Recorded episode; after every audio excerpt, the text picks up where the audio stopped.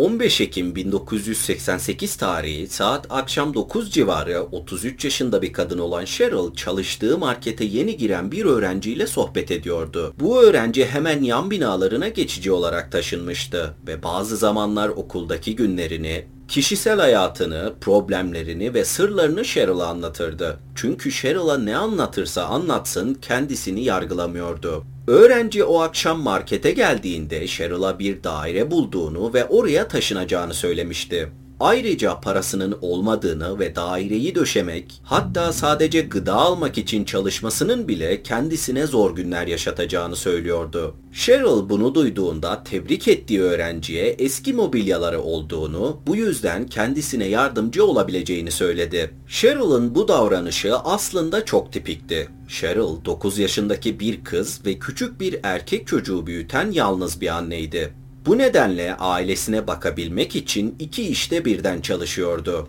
Ancak neredeyse her zaman boş olduğu vakti başkalarına yardım ederek değerlendiriyordu. Cheryl neredeyse hiçbir şeye sahip değildi. Fakat sahip olduğu her ne varsa kendisine saklamak yerine başkalarına vermeye çalışıyordu. Sonunda uzun bir sohbetten sonra Cheryl üniversite öğrencisine diğer müşterilere dönmesi gerektiğini söylemek zorunda kaldı. Öğrenci ücretsiz mobilya teklifi için teşekkür ettikten ve yarın sabah geleceğini söyledikten sonra ise marketten ayrıldı. Cheryl o akşam 11'e kadar çalışmıştı. Ardından ön kapıyı kilitleyip kasayı kontrol etti ve tüm parayı koyduğundan emin oldu. Saat 11 çeyrek civarı ise patronunu işlerini bitirdiğini söylemek için aradı. Sonra ise Cheryl mağazadan çıktı ve dışarıya park ettiği arabasına binip saat sabah 7'de yine geleceği marketin önünden ayrıldı. Tam bu sıralarda şehrin diğer ucunda yaşayan eski kocası Roland büyük bir heyecan içindeydi. Bu gece Roland'ın Cheryl'ı geri kazanma gecesiydi ve saatin 11 civarında olduğunu gördüğünde Cheryl geldiğinde kendisini nasıl affettireceği planını bir kez daha gözden geçirdi. Roland o hafta çocuklarına bakıyordu ve kızının ebeveynlerinin ayrı olduğu gerçeğinden rahatsız olduğunu kendi gözleriyle görmüştü. Roland ve Cheryl'ın karmaşık bir tarihleri olsa da Roland ayrılıklarının kendi hatası olduğunu çok iyi biliyordu. Çift 12 yıl önce Roland askerlik iznindeyken tanışmışlardı. O zamanlar Roland bir deniz piyadesi ve aynı zamanda bir judo eğitmeniydi.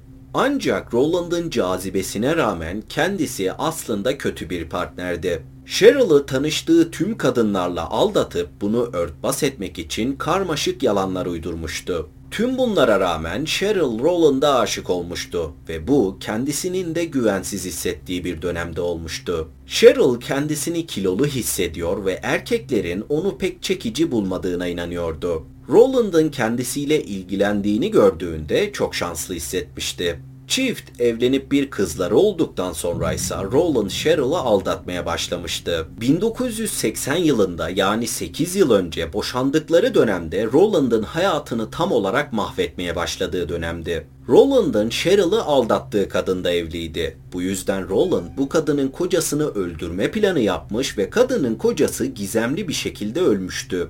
Ancak Roland yargılanırken savcılar planı mı yoksa eylemi mi yapan kişi olduğunu anlayamamışlardı. Sonunda cinayetteki rolü anlaşılamasa da suçlu bulunan Roland 6 yıl hapis cezası aldı ve hapishanede olduğu bu süre zarfında da Cheryl'a kendisini ne kadar çok sevdiğini ve üdüğü için üzgün olduğunu yazdığı mektuplar yollamaya başladı. Hapisten çıktığında da kendisini affeden Cheryl'ın evine taşınmış ve kızlarıyla birlikte yaşamaya başlamışlardı. Daha sonra birlikte bir oğulları olan çiftten Roland hayatını düzene sokmak için ayrıca hasta bakıcılık okuluna kaydolmuştu. Sonunda her şey harikaydı. Ta ki Roland eski alışkanlıklarına dönene kadar. Bir süre sonra ise çift tekrar ayrılıp ayrı yaşamaya devam etti. Hikayenin gerçekleştiği dönem olan 1988 yılının 15 Ekim gecesi ise Roland Cheryl'ı geri kazanmak için yaptığı bu büyük plana başlamayı bekliyordu. Saatine tekrar bakan Roland saatin 11.30 olduğunu gördüğünde hızla ayağa kalkıp kapıya doğru yürümeye başladı. Ancak birdenbire çok başı döndü ve bayıldı. Roland'ın ciddi tansiyon sorunları vardı. Bu yüzden bazen çok hızlı ayağa kalkarsa başının çok dönmesini takiben bayılıyordu. Genellikle bir süre sonra bir şekilde kendine geliyordu. Ancak bu gece kendine geldiğinde Cheryl'ı geri kazanmak için yaptığı büyük planı uygulamak yerine yukarı çıkıp kız arkadaşının yanına yatağa girdi ve gecenin geri kalanını uyuyarak geçirdi. Cheryl ertesi sabah 7'de işe gelmeli, dükkanı açmalı ve konuştuğu üniversite öğrencisine mobilyaları bırakmalıydı. Ancak gelen ilk müşteriler kapının kilitli olduğunu gördüler. Müşteriler için Cheryl'ın bu kadar geç kalması çok alışılmadık bir durumdu ve bu kadar geç gelmemesi gerektiğini biliyorlardı. İlk olarak market yetkilileri neden işinin başında olmadığını sormak için Cheryl'ın evini aradı. 1988 yılında insanların büyük bir çoğunluğu hala cep telefonlarına sahip değildi. Bu yüzden birinin arayıp telefonuna cevap alamaması normaldi. Bu sadece o kişinin evde olmadığı anlamına geliyordu. O gün Cheryl, Roland ve kız arkadaşının evine çocukları almak için gelmemiş ve Cheryl'ın da aramaması üzerine Roland hala işte olduğunu düşünmüştü. Ancak saat akşam 6.30'a gelindiğinde hala bir arama alamayan Roland Cheryl'ı aramış ve cevap alamamıştı. Bir sesli mesaj bırakan Roland mesajında sorun yokmuş gibi davransa da o sabah uyanıp eski karısını geri kazanma fırsatını kaçırdığını fark ettiğinde kendini çok kötü hissetmişti. O gece geç saatlerde ise Roland Cheryl'ın kayıp olduğunu kolluk kuvvetlerine bildirmişti. Rapor üzerine evine gelen Şerif'e de Cheryl'ın evine girebilmeleri için bir yedek anahtar vermişti. Şerif, Cheryl'ın evine gittiğinde yedek anahtarı kullanarak girdiği evin içinde şüpheli bir değişiklik yoktu. Bu yüzden Cheryl'ın telefonuna doğru yürüyüp sesli mesajları dinlemeye başladı. İlk mesaj kızından geliyordu. Kızı iyi geceler ve seni seviyorum demek için aramıştı. Ardından çalıştığı marketin müşterilerinden gelen birkaç mesaj vardı. Patronundan da aynı şekilde neden işte olmadığı ve ne olduğunu sorduğu bir mesaj vardı. Sonra çocukları neden almaya gelmediğini sormak için arayan Roland'ın mesajı vardı. Ondan sonra ise bir yabancının mesajı vardı. Bir yabancıdan gelen son sesli mesaj Cheryl'ın evine bir saat mesafede bulunan bir gölde çantasını bulduğunu, bu yüzden de kendisine teslim etmek için aradığını söylüyordu ve kendisine ulaşılması için bir telefon numarası bile bırakmıştı. Şerif'in çantanın neden orada olduğuna dair en ufak bir fikri bile yoktu. Bu mantıksız durumu araştırmak için yabancının verdiği adrese giden Şerif kolluk kuvvetleriyle birlikte gölün etrafını aramaya başladı. 3 gün boyunca süren arama çalışmalarından sonra ise 19 Ekim gecesi Cheryl'ın arabasını buldular. İlk düşünce arabanın çalındığıydı. Çünkü arabada tuhaf bir şey yoktu. Ancak arabayı kontrol ettiklerinde Cheryl'ı bulmuşlardı. Arabasının bagajında cansız bir şekilde yatan Cheryl açıkça dövülerek öldürülmüştü. Cheryl'ın cinayetiyle ilgili soruşturma 10 yıldan fazla sürdü ve Cheryl'ın eski kocası olan Roland'da başladı.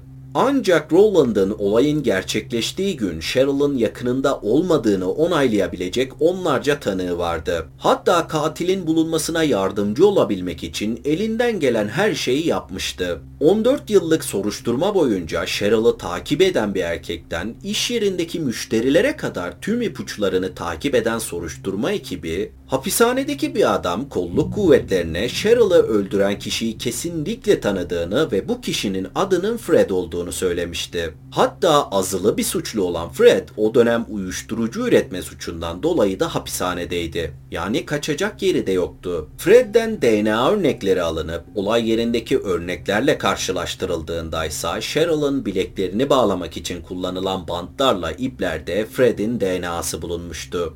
Ancak hikayenin ilginç olan kısmı katilin Fred olması değil. Cheryl'ın bir programı çekilen, onlarca gazetede yer alan ve bir kitaba konu olan öldürülme hikayesi şu şekilde. 1988 yılının 15 Ekim gecesi uyuşturucu üretme suçundan dolayı hapishanede olan Fred, işten eve dönüş yolunda Cheryl'ı yakalamış, iplerle ve bantlarla bağlayıp hareketsiz bıraktıktan sonra da bagajına koyup dövmeye başlamıştı. Cheryl bağlı olduğu iplerle bile karşı koyunca da Fred bagajın üst kısmıyla yüzüne vurarak kendisini öldürmüştü. Daha sonra arabayı göl kenarına park edip çantasını da suya atmıştı. Ancak orijinal plan bu değildi. Roland'ın büyük planı Cheryl'ın hayatını kurtarmaktı. Mahkumken tanıştığı eski arkadaşı Fred'e ödeme yapan Roland, Fred'e aynı zamanda Cheryl'ın evinin yedek anahtarlarını vermişti. Plan Fred'in 11'den biraz önce yani Cheryl işten dönmeden önce Cheryl'ın evine gizlenmesi ve Cheryl eve geldiğinde etkisiz hale getirip kaçırmasıydı. Ancak planı uygulamak için aniden ayağa kalktığında kan basıncının aniden düştüğü nöbetlerinden birini geçirmiş ve bayılmıştı. Bu da plandaki ikinci sorunun kaçınılmaz bir şekilde yaşanmasına sebep olmuştu. Fred, Roland'ın bir planı olduğunu bilmiyordu kendisine Cheryl'ı kaçırması için ödeme yapıldığını zannediyordu. Bu yüzden Cheryl karşı koymaya başladığında Fred kendisini öldürmüş ve arabasını da terk etmişti. Cinayetin çözüldüğü dönemlerde Roland eski eşini etkilemek için eski eşinin oğlunu başarısız bir kaçırma denemesinden dolayı 40 yıllık cezasını çekmekteydi. Roland 40 yıllık cezasına ek olarak 25 yıl daha hapis cezası alırken Fred ise cezasına ek olarak 20 yıl hapis cezası aldı.